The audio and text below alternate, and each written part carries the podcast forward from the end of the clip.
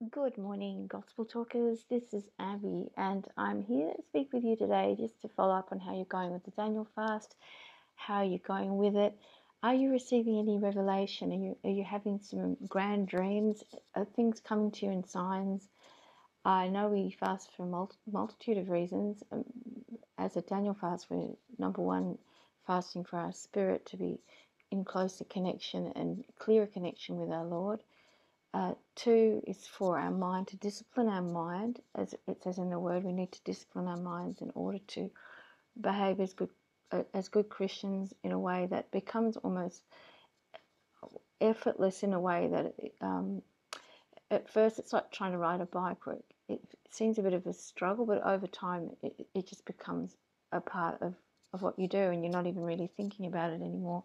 It's the same with disciplining your mind in certain areas and the Daniel fast is really good for that. And thirdly, of course, for our bodies, for our temple, because we're supposed to be looking after our bodies because it houses the Holy Spirit, it houses this person that, that this soul that God has put in this vessel to do to fulfill a purpose that He's given us while we're here under heaven. So they're they're the three main reasons. And um, yeah, so I would ask you today to perhaps um, imagine or contemplate what signs God's been giving you. If you had a specific um, question or topic that you had in mind when you started fasting, has anything revealed itself from God around that issue?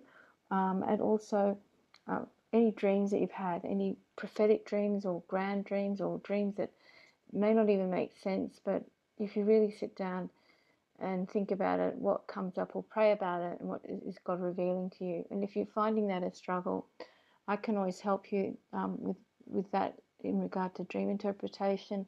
Or if you do go to a church, there will be people at your church that will be gifted in that area.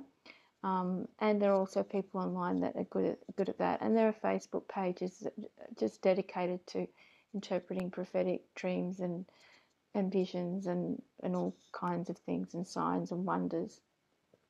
So I hope that helps. I was just going to read you um, through Daniel 7 1. I've added that onto my Instagram page so you can have a read of that again.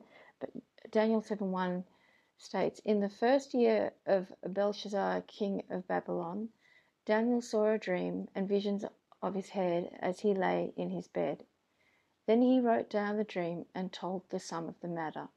So he was able to, through the fast, have really clear, um, clear vision because he, he was really connecting through our Lord and to our Lord through fasting in this particular way, eating in this particular way, and also um, he was able to interpret the dream. He was very gifted at interpreting, more gifted than anyone at the time in interpreting and prophesying over dreams and understanding what they meant. Um, and he was really um, admired and, and sought after for that for that gift that he had. And and in time, people realised it was because of the one true God that he he serves, which is our Lord. Um, you know, through Christ Jesus now, and and the Holy Spirit, who we thank God is here to help us and counsel us through. So I hope that helped. Um, again, any questions, send me a message or you can contact me on Instagram. I'm there too under Ambi, ambe underscore long, um, Christian meditation. So just check that out and um, God bless you with an amazing day. And I pray that, that the revelations continue and you soar to new heights in uh, your relationship with our Lord. God bless.